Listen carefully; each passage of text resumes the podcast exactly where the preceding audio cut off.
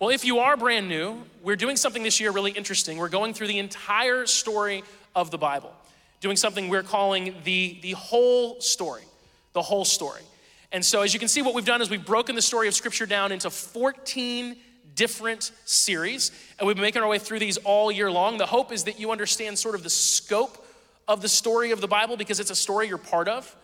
The hope is also that you would learn to appreciate the, the incredible profoundness and practicality of the Bible. It's amazing to me that every Sunday we get together, we open up things that were written sometimes 3,000 years ago, and yet they speak to our lives today as if the person who wrote them understands us. And that's because the person who inspired it, God, does understand us, whether it was written 3,000 years ago or not. Scripture is incredible, and the, the better we know it, the better we understand this whole story that we're part of, the easier we can connect with God in a variety of ways. So it's really, really important. We are in our seventh series, which is called Better Than Gold. We just launched this last week, Better Than Gold. We're exploring these, these books of the Bible that are often referred to as wisdom literature. And that phrase, better than gold, it comes from the book of Proverbs that we looked at last week, which tells us that wisdom is better than gold. You should desire wisdom more than you desire wealth because there, there's, there's never a scenario in life where you can have too much wisdom. There's never gonna be a day where you're like, you know, I just, I know too much. I know too much. It's time for me to be done. You can never have too much. And the more wisdom you have, typically, the better life goes. And so last Sunday, we looked at the book of Proverbs. I, by the way, just have to say that I enjoyed last Sunday as much as any Sunday from a teaching perspective ever because if you were here, one of the main points was keep your pants on. And I don't know many churches that could have that be like one of the main points, but it worked, it was fun, and there you go. We got through that. Had to teach Proverbs. There's a lot of Proverbs about that. But but today, today we're to look at two books that are lumped in with Proverbs and the Psalms, but if you read them, and maybe many of you have, have read them and are familiar, many of you probably not, um, they have a very different vibe. They've got a different vibe. It's the books of Ecclesiastes and Job. Ecclesiastes and Job. If you could take Proverbs and sum it up in a sentence, it might be something like this Hey, if you do these things, if you do these things that Proverbs tells you to do, life will go well for you. And if you could take Job and Ecclesiastes and add on to, and add on to that, it might say, except when it doesn't. Right? If you do these things, if you're really wise and you do the right thing for the right reasons, life's gonna go really well for you. Job and Ecclesiastes show up and go, except when it doesn't. Ecclesiastes and Job get kind of, well, they get kind of dark. They get kind of dark. And so, for example, Job 3, verses 3 through 10. This is Job writing. He says, Let the day of my birth be erased, and the night that I was conceived. Hey, we're getting a lot of Amber Alerts right now on phones. Can we just stop and pray for a second about that? I've heard several of those go off. So, Father, whatever's going on right now with, with whatever child is in danger, we just pray in your name that that child is found, that that child is safe. Lord, be with the police officers who are searching. And Lord, we just pray that that child finds their way home and they are unharmed. Protect them. And we pray this in your name, Jesus. Amen. Okay, it says, Let that day be turned to darkness. This is very encouraging. Let it be lost even to God on high, let no light shine on it. Let the darkness and utter gloom claim that day for its own. Let a black cloud overshadow it. Let the darkness terrify it. Let that night be blotted off the calendar. Never again to be counted among the days of the year, never again to appear among the months. Let that night be childless. Let it have no joy. Let those who are experts at cursing, whose cursing could rouse Leviathan, curse that day. Let its morning stars remain dark. Let it hope for light, but in vain. May it never see the morning light. Curse that day for failing to shut my mother's womb, for letting me be born to see all this trouble. Yeah. Woo! it's in the Bible. Ecclesiastes 1 2, we'll, we'll jump to there. Here's kind of the, the gist of Ecclesiastes if you've never read it before. Um, Everything is meaningless, says the teacher. Completely meaningless. You know, it's like if Ecclesiastes and Job were personified as two friends, they would be like those friends you have that you just don't want to be around that often because they're just bummers. Like they just bring everything down. I, I turn 40 on Saturday. I'm going to turn 40 on Saturday. Very excited. Yes. You, I've made it. I feel super old. When I came here to his hands, I was 23 years old. So it's like basically half my life has been here, which is crazy. But, you know, it's like I'm gonna hang out with some people probably on my 40th. I don't know that. I'm not in charge of that. I've kind of told my wife, let's not do something big, please. I don't trust her. Uh, I'm not sure what's gonna happen.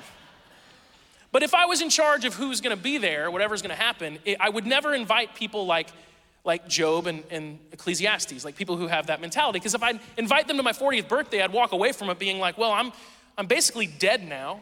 You know, all my best years are behind me. All that I have to look forward to now is the slow and steady inevitability of death. Like that is what I would feel if I hung out with people like, like this, that have these sort of mentalities. It's really dark and it's really bleak stuff.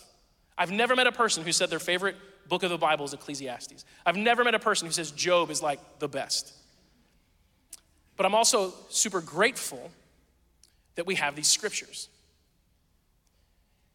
Because darkness, struggle, confusion, pain, suffering is part of life. It's part of life. And the fact that God was so good that He gave us scriptures that speak to, to that part of life with such a level of genuineness and authenticity that when we're in that stage, when we're going through things like that, when that's just where we're at, we have scripture that speaks to it. It's kind of like if you're ever having a really bad day, the, the, most annoying thing in the world is like a really peppy song. You know what I mean? Or like a person who's all bright and, and cheery, and you're having a rough day, and you're just like, shut up. I don't, even if they're trying to cheer you up, you're just like, no, no, I don't, I don't want to be cheered up. I want to wallow in my pain, right? Maybe we don't say that, but sometimes we're going through things that are hard enough that we kind of have to just be in it for a while. It's part of life. And I love the fact that scripture has such depth that it's not just happiness and, and everything's gonna be great and positivity. No, no, sometimes life doesn't feel that way, and Job and Ecclesiastes are scriptures that can speak to us in those places. And if you've ever been there, and most of us have, it speaks to us in that place and it gives us wisdom for how to get out of that place. See, Proverbs is wisdom for, for life when it's going well. Job and Ecclesiastes are wisdom for when life has not gone the way that you want it to go. And that is how life often goes. Life does not often cooperate with our plans, our dreams, our hopes, sometimes even our prayers. And when life hits us really hard, we can get to a dark place pretty fast. There's sort of this progression. And I think most of us have experienced this to some degree. You could be doing really well in life, everything can be going great, and then all of a sudden, disappointment hits. Something doesn't go the way you wanted it to go. Now you're, you're disappointed. And if you don't deal with that disappointment, if it lingers, it can grow and it becomes discouragement. Now you're not just disappointed, now you're, you're discouraged, just kind of down. And if that grows and it's not dealt with, then that discouragement will become disillusionment. Now, it's not that you're just discouraged, you're disillusioned. You really can't even see a way out. And if that continues, it can become disbelief, where you are, are in such a dark place that in your mind, this is just the way it is and nothing can change it. And that can happen in every aspect of life. That can happen in your marriage. That can happen with your career. That can happen with the world around you. It can even happen in the way you perceive your relationship with God. What do we do when we find ourselves in a dark spot? We need wisdom, divine wisdom. And Job and Ecclesiastes give us that wisdom for the dark times. So, let's jump into Ecclesiastes. Let's go through this. And, and by the way, I recognize that I hope not all of us are in a dark season. That would be, if you are, God wanted you here for a reason. I know a lot of you pretty well. And I know a lot of you, I'm just looking around the room, who have been through some pretty heavy stuff very recently, or you're going through it right now. But all of us, whether you're in a, a rough season or a really good one, you know what it's like to be there and you know that you could be there again one day. And how amazing is it that God wants to speak to you in it? So I just want to say that as I frame this. Let's jump into Ecclesiastes. Verses 1 and 2 of the very first chapter says that these are the words of the teacher, King David's son, who ruled in Jerusalem. Everything is meaningless, says the teacher, completely meaningless. If you could sum up the entirety of Ecclesiastes, you just say, you know what? Nothing matters. Nothing matters. It's all pointless. That is repeated over and over again. And Ecclesiastes is really interesting because it's, it's written by Solomon, who was the same guy who wrote Proverbs, but he's writing it in a very different place in life. Things have not gone well. He's drifted far from God. He's had a lot of, of suffering as a result of that. And he writes this in a very unique way. There's two characters speaking in the book of Ecclesiastes. There's the narrator who sets it up at the very beginning, and he introduces this person he calls the teacher. And for most of the, the book of Ecclesiastes, we have the teacher talking to us, saying all kinds of things. And then it finishes going back to that narrator who says, okay, now that you've heard from the teacher, this is what you should really take away from this. And so it's not that everything in Ecclesiastes is meant to be taken at face value. It's not that everything the teacher says is 100% true and this is how you should live your life and this is what you should base your life on. It's, it's telling you on the front end hey, there's this guy, this teacher, and he's got a lot of wisdom, but also keep in mind, he's pretty jaded. He's very cynical. And so listen to his perspectives, listen to the teacher's observations about life, glean wisdom from it, but remember, this is a jaded dude. And so there's a lot of gems in Ecclesiastes. There's amazing scriptures like enjoy life. There's a big theme in Ecclesiastes that if life is going well, enjoy it because you don't know how long that might last. So if you can enjoy life today, go enjoy life today. If you can eat good food today, go eat good food. Ecclesiastes teaches us that two are better than one, that three are even better. That's something that we read at weddings. It's the only part of Ecclesiastes anyone would ever want read at a wedding, actually, is, is that part. Ecclesiastes teaches us that there's a season for everything, that everything happens in, in seasons in life. There's so much wisdom, but there's also a lot of, of bleak darkness in Ecclesiastes. And so, for example, Ecclesiastes chapter, oh, let's go chapter 2, verses 12 through 17. He says, So I decided to compare wisdom with foolishness and madness, for who can do this better than I, the king? I thought wisdom is better than foolishness, just as light is better than darkness. For the wise can see where they're going, but fools walk in the dark. And yet I saw that the wise and the foolish share the same fate. Both will die. So I said to myself, Since I will end up the same as a fool, what's the value of all my wisdom? This is also meaningless. For the wise and the foolish both die. The wise will not be remembered any longer than the fool.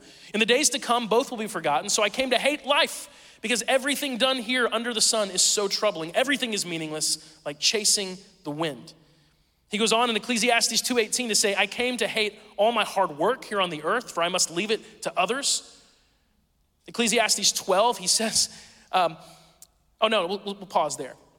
He goes on and he says things like I, I, looked at all the oppression in the world i looked at all the suffering in the world and i said this is all meaningless i looked at how like a lot of wealthy people have their wealth from ill-gotten gains and, and they use that to just build up their own lives and the poor people suffer and basically you read through ecclesiastes and it's just like you know what nothing matters everything is meaningless there's injustice, it will never change. All your hard work is gonna be handed off to someone else to enjoy. Everyone's gonna die. Ecclesiastes.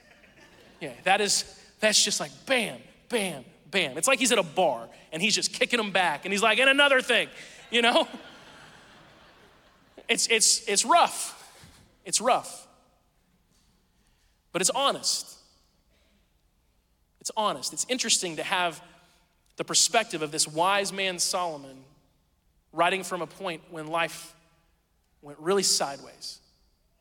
Mostly from his own fault. And you can be tempted as you read Ecclesiastes to take that as the major takeaway to say, okay, well, this is the, I guess there's just no point. Why even try? But when you get to the end, the narrator jumps back in.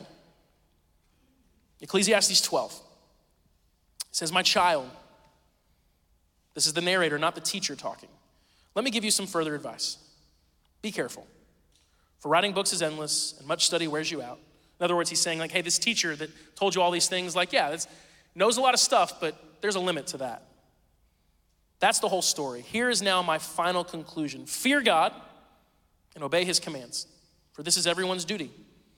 God will judge us for everything we do, including every secret thing, whether good or bad. Now, we talked about this a little bit last week in Proverbs. Fear God shows up a lot in this section of scripture. It is not saying tremble in fear, be afraid of God because he's out to get you you've made a mistake and God is now looking for an opportunity to punish you. That's not what it means at all.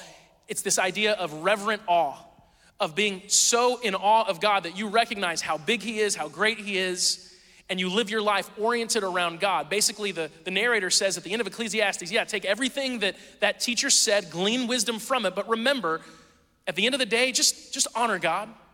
Live your life connected to Him and follow His commands. That's the, that's the best way to live. Pin that. Just keep that pinned in your mind for a moment. And let's look at Job. Job is, is a very different story. It's a very different form of literature than Ecclesiastes. It's, it's an actual self contained story. We don't have a lot of those in the Bible where you have a, a whole book that's just start to end one story. Job's a really interesting one. He's a good man, he's a really good man. In fact, he's like the best guy alive. Like he is, if there's an award for best dude on the earth, Job wins.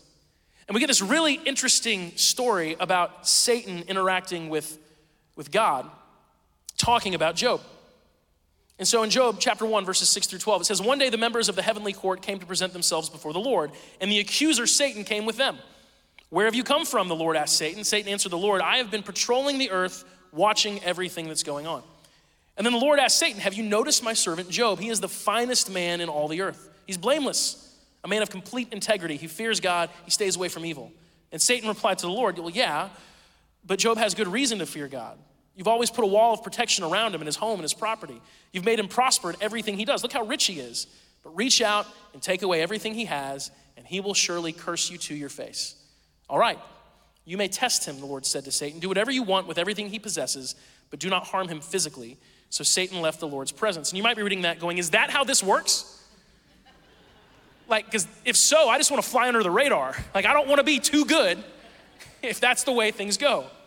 And look, Job's an interesting book of the Bible. Some scholars, many scholars, will actually say that it's the oldest of all of the, the books, meaning that it was written, not that its events necessarily happened first, but it, it was written before anything else that we have in all of Scripture. It is an extremely ancient document. And many scholars believe that it's the story of an actual person who, who lived. Many scholars believe too, and, and there's merit to both, that it's, it's an allegory, that the book of Job is a story that's meant to teach us something, just like Jesus would teach in parables. And for example, he told the parable of a, a rich man and a man named Lazarus, and it seems like it could be like a made up story, even though there's people who have names. Lots of merit to both views. Not sure which one is true. Ultimately, what we have to understand is that this story is meant to teach us some really valuable truth. Really valuable truth. I, I tend to lean that Job was an actual person.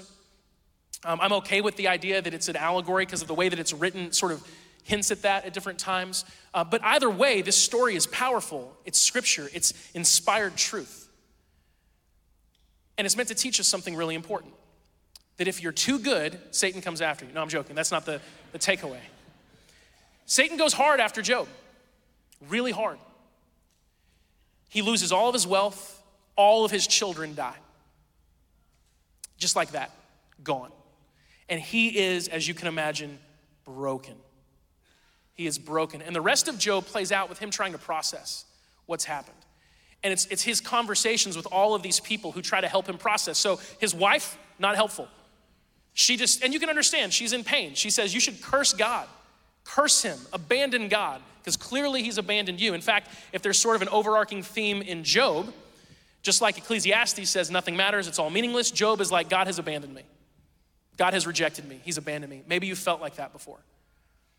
And then Job has these friends that show up. You know, when you're having a really hard time and you have these friends that mean well and they come and they talk to you and they try to like give you good advice and talk you out of it, but it's not helpful at all. And you just have to sit there and be like, thank you, thank you, please shut up. You don't say that, but you feel that. Maybe you've never been there. I'm not saying I have, but that's Job's situation. So he's got these friends, and they come and they're like, Well, Job, clearly you have done something seriously wrong because God is punishing you. And God is good and He is just, and He wouldn't punish you if you hadn't done something wrong. So come on, man, like, fess up. What'd you do? Spill it. And he's like, I didn't do anything. And they're, they're like, Liar. You had to have, because look what's happening to you. God would not let this happen to a righteous person. See, that's this ancient idea, this religious idea that God blesses the righteous. And it's our goodness that is the, the defining factor in whether or not we're blessed. But scripture teaches us time and time again no, that's not really how it works. Thank God. And then another one of his friends says, Well, Job, the fact that you're saying you haven't sinned just shows how prideful you are. I mean, for anyone to say that they're blameless shows how much pride you have. So clearly, God is punishing you for your, your pride. He's trying to humble you. And Job's like, I don't think that's it either. And there's this other guy that comes along and, and he's like, hey, you know, I think God's trying to teach you something. Maybe you need to ask what God is trying to teach you. And that's like a super morbid thought that God would try to teach you a lesson by harming you. It'd be like if, with my kids, if I said, you know, they really need to learn how to overcome adversity. So I broke their legs. And I just think that this will teach them that, man, you can overcome anything, you know? Like, I would never do that. That's sadistic. God is not sadistic. God is not the author of Job's pain. Recognize that there's a dynamic in this story that Satan hates us. That's why it's so important that we never allow ourselves to be tolerant of, of evil. I don't mean that we're not tolerant of people who struggle with things. I don't mean that we're not tolerant of a confused world and society, of course. But you don't tolerate anything from, from Satan because Satan hates you.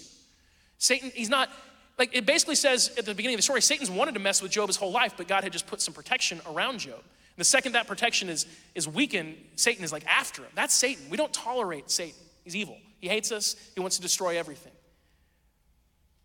He's the author of Job's pain, but Job, he's still going through it. And Job's mad at God. And honestly, like, if you've ever read Job, you kind of get mad at God. If you're, I mean, at least I'll be honest, you read it and you're like, God, what are you doing? Like, this is not, this is not fair. And so Job, he gets to a point where he really questions God, and you can, you can see why. So let's look at uh, Job 19, Job 19, 6 through 11. He says, It is God who has wronged me capturing me in his net. I cry out, Help, but no one answers me. I protest, but there's no justice. God has blocked my way, so I cannot move. He has plunged my path into darkness. He has stripped me of my honor. He's removed the crown from my head. He has demolished me on every side, and I'm finished. He's uprooted my hope like a fallen tree. His fury burns against me, and he counts me as an enemy. Now, that's not true. But you can see where Job feels that. He's in a dark place. Like I said earlier, you get disappointed, then discouraged, then disillusioned, then there's disbelief. Like he didn't get discouraged, he got devastated, he got demolished. And so everything's happening fast. And he gets to this point where he looks at God and he says, Clearly, God, you see me as an enemy. You've done this to me. Maybe you've been at a point in life where things were going so poorly that it felt like God himself was against you. That's how Job feels. And there's all this questioning of God, and there's all this borderline accusation of God, and then we get to God's response. And as we read this, remember how Ecclesiastes ended. I told you to put a pin in that, that idea that we should just fear the Lord and do what he says. God shows up and talks to Job in Job 38. I'm going to read verses 2 through 18. It's about half of that chapter. Who is this that questions my wisdom with such ignorant words? Brace yourself like a man, because I have some questions for you, and you must answer them. Where were you when I laid the foundations of the earth? Tell me if you know so much. Who determined its dimensions and stretched out the surveying line? What supports its foundations? Who laid its cornerstone as the morning stars sang together and all the angels shouted for joy? Who kept the sea inside its boundaries as it burst from the womb, and as I clothed it with clouds and wrapped it in thick darkness? For I locked it behind barred gates, limiting its shores. I said, This far and no further will you come. Here, your proud waves must stop. Have you ever commanded the morning to appear and caused the dawn to rise in the east? Have you made daylight spread to the ends of the earth to bring an end to the night's wickedness? As the light approaches, the earth takes shape like clay pressed beneath a seal. It is robed in brilliant colors. The light disturbs the wicked and stops the arm that is raised in violence. Have you explored the springs from which the seas come? Have you explored their depths? Do you know where the gates of death are located? Have you seen the gates of utter gloom? Do you realize the extent of the earth? Tell me about it if you know. How many of you, quick show of hands, are parents? You know what this feels like. It's those moments where your kids, you know, they get to this point where they kind of like, they challenge you and it's time to go, you know what? You know nothing. You know nothing. And you have this like, ah, and they're just like, whoa, whoa, whoa, whoa, what happened? Okay? You kind of get that impression from God and Job. Job has legitimate questions and frustrations, and God decides to say, hey, you have some questions for me, I have some questions for you. And this is half of one chapter. God does this uninterrupted for four chapters. He's just like, and another thing. Have you ever thought of this? Have you ever considered this? And it's just like, whoa. Like, whoa. And you get to Job's response in Job 42 after four chapters of just sitting there. And maybe you're not a parent, but you've been a child. And so I'm sure all of us have memories of that time when either one of our parents or a teacher or a coach just decided to give it to us. And you're just like, you, what do you do? You just you sit there and you take it until it's done. And it's awful. Job's been going through that. And in Job 42, he responds, I know that you can do anything, and no one can stop you. You asked, Who is this that questions my wisdom with such ignorance? It is I. And I was talking about things I knew nothing about, things far too wonderful for me. You said, Listen, and I will speak. I have some questions for you, and you must answer them. I'd only heard about you before, but now I've seen you with my own eyes. I take back everything I said, and I sit in dust and ashes to show my repentance. And then God blesses Job and gives him double of everything that he had lost. And so there's this idea at the end of Job and at the very end of Ecclesiastes, they connect. And this is so valuable for us. And this is so necessary when you're in a dark season. This is like the ultimate wisdom that will pull you through that. And it's simply this God is God. God is God. What gets you through a really difficult, trying time? It's the knowledge and the faith and the wisdom that, you know what? I'm not God. And so I can't see a way through this. I don't think I can get over this. I don't think I'm strong enough to endure this. I don't think that this should have happened. I don't think this is fair. I don't think this is right. I don't think this. I don't think this. I don't think this. But I'm not God. He is. And I bow to Him and I surrender to Him and I trust Him. You see, when you're in a dark place, what you need is the wisdom of an eternal perspective. That, that's where Solomon's words as the teacher fall short so much in Ecclesiastes because it's a very temporary perspective. He's like, What's the point of hard work? You, you work hard, you make a bunch of money, and you're just gonna have to leave it to your kids and they're gonna waste it. You know, that's what Solomon says. And actually, if you know the story of Solomon's family, that is absolutely true. That's what happened. But it's this very temporary earthly perspective. We have a tendency to only define God based on what we experience here, and who could blame us? Right? Like all we have to go on half the time is what we've experienced, but we, we see God so much through the lens of our experiences. And it's kind of a trap because when you get into like a, a dark place, when life doesn't go well, if all you can do is see God through what you understand and what you've experienced, you will have a small view of God incapable of pulling you out of a dark place. So we have this tendency to feel like when life's going well, God is doing his job right? My life is blessed, everything's great, God is working. Like when, even when we say God is doing things, we almost always mean like good things. Like your life's going well, the church is going great. People ask me how's the church? Oh, it's good. God's good. You know, we're growing, and this is happening. Let me tell you about Canvas, and it's awesome. But in the seasons when things haven't been going as great, which there have been those seasons, I tended not to say, "Man, God is really working right now." You know, He is just doing stuff. It's amazing. We tend to think that when things are going well, God is doing his job. And when things aren't going well, God is where? Like God is asleep at the wheel. Like he took a day off or something because my life is not going well. That's just how we are as people. We, we tend to see everything through the lens of our experience, but our experience is so limited. And so I'll give you an example.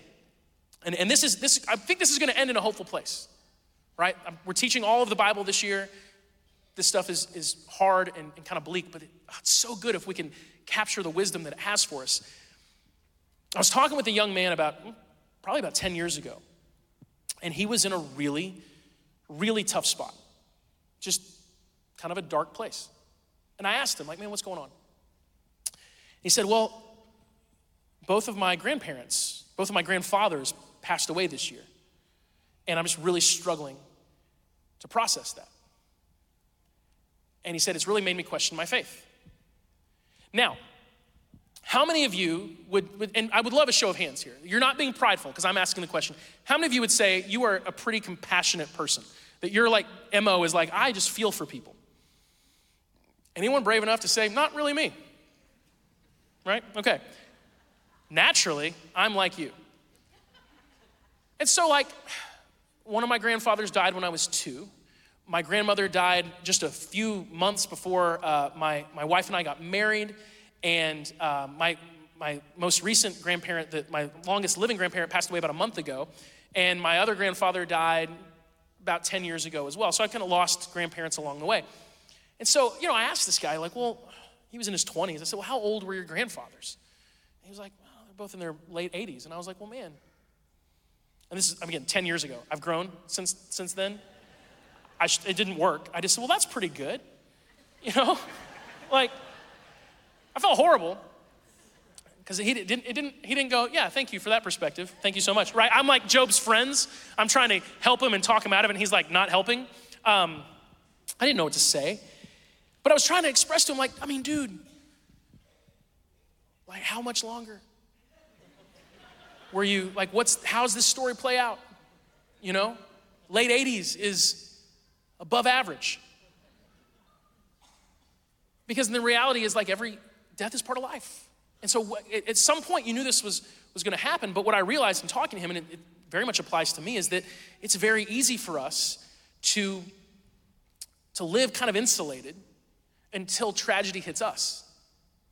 And all of a sudden, we're like questioning everything. When the fact that we live in a world where tragedy happens all the time to other people, we're kind of like, yeah, but it hasn't happened to me.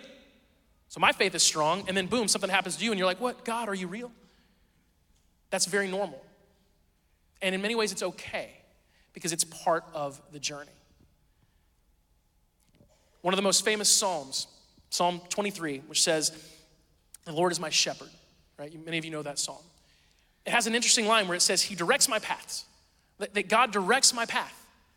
And then the very next line after it says, He directs my path, is though I walk through the valley of the shadow of death, I will fear no evil, for God is with me.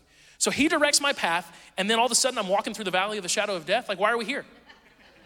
I thought you were directing my path, God.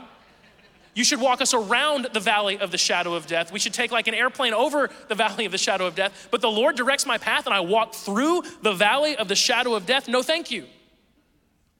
Unless, of course, part of the journey, part of the path is dark valleys.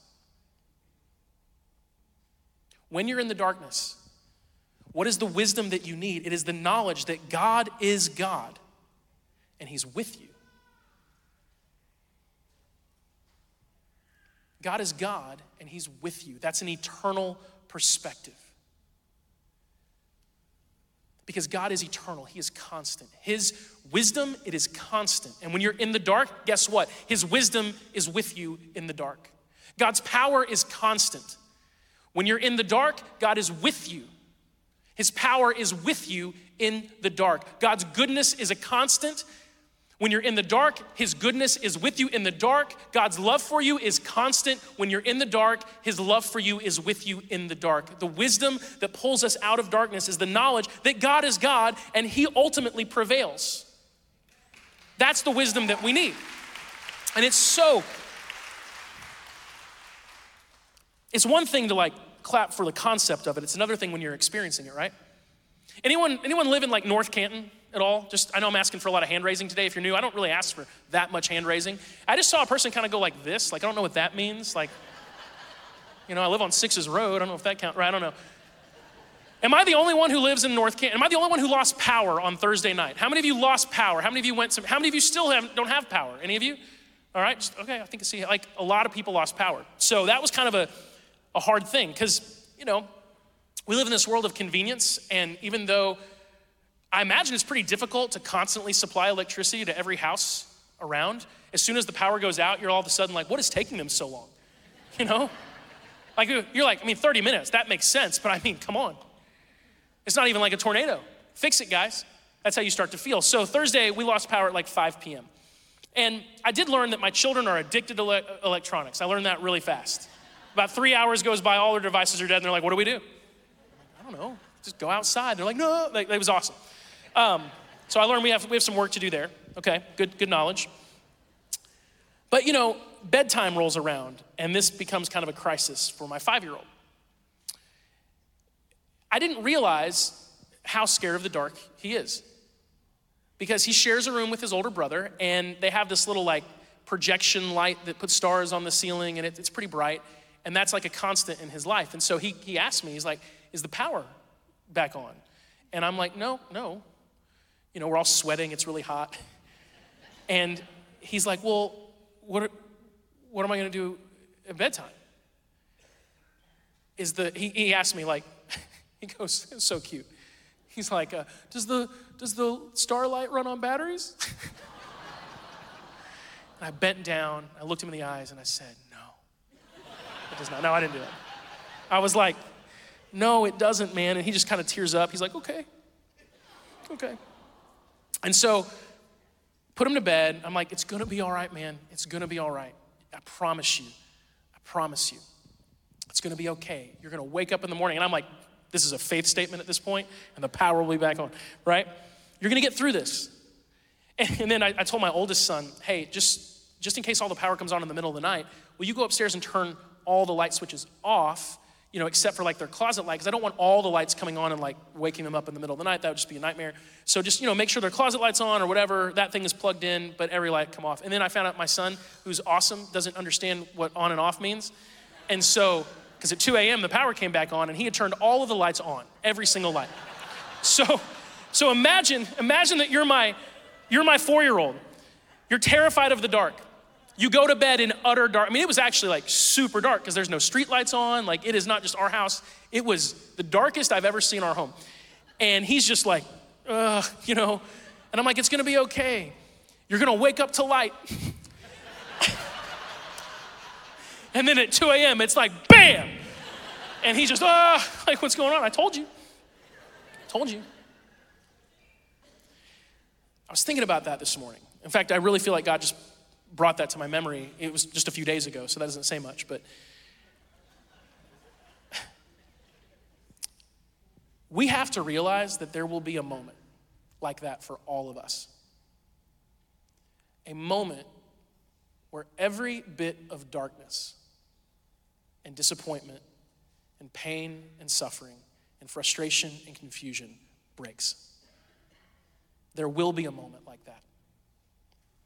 Paul wrote in Romans chapter 8, worship team, you guys can make your way out.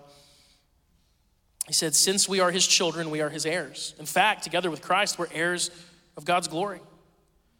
But if we're to share his glory, we must also share his suffering.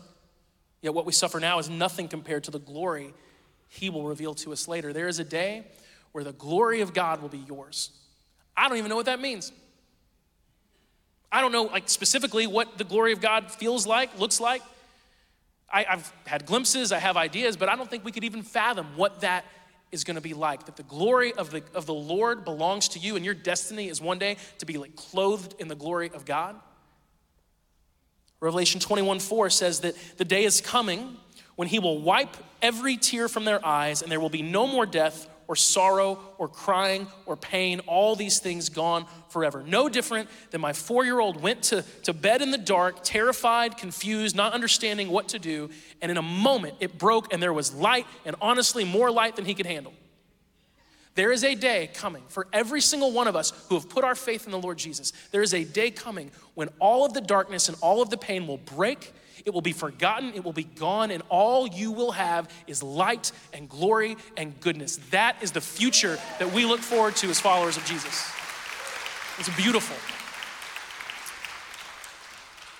And in the meantime, when we're in the dark, we just have to hold on to that truth and that hope. Scripture talks about this hope that is an anchor for our souls. If you've put your faith in Jesus, you have hope that is an anchor for your soul. It keeps you grounded, it keeps you steady. And if you haven't put your faith in Jesus, He loves you, He is real. I'm not gonna force it, I'm not gonna try to pressure you into that. I don't believe in that actually, but I do know that He is everything He says that He is, and then some. And I have watched the darkness break in people's lives. I have watched people go through unbelievably difficult things and come out the other side of it in a place of joy you can't imagine. And there's no way they could have done that without God because God is God and only God is God. And that is the wisdom that we need when we're in the dark. We don't necessarily need our circumstances to change, although that would be nice. We don't need everything to go our way, although that would be great. What we need is to hold on to the truth that God is God and He loves me and He's good and He's powerful and He isn't done yet. and I put my trust in Him. That's how I get out of the valley of the shadow of death. Job and Ecclesiastes teach us that. And I'm really grateful, really grateful for what they teach us.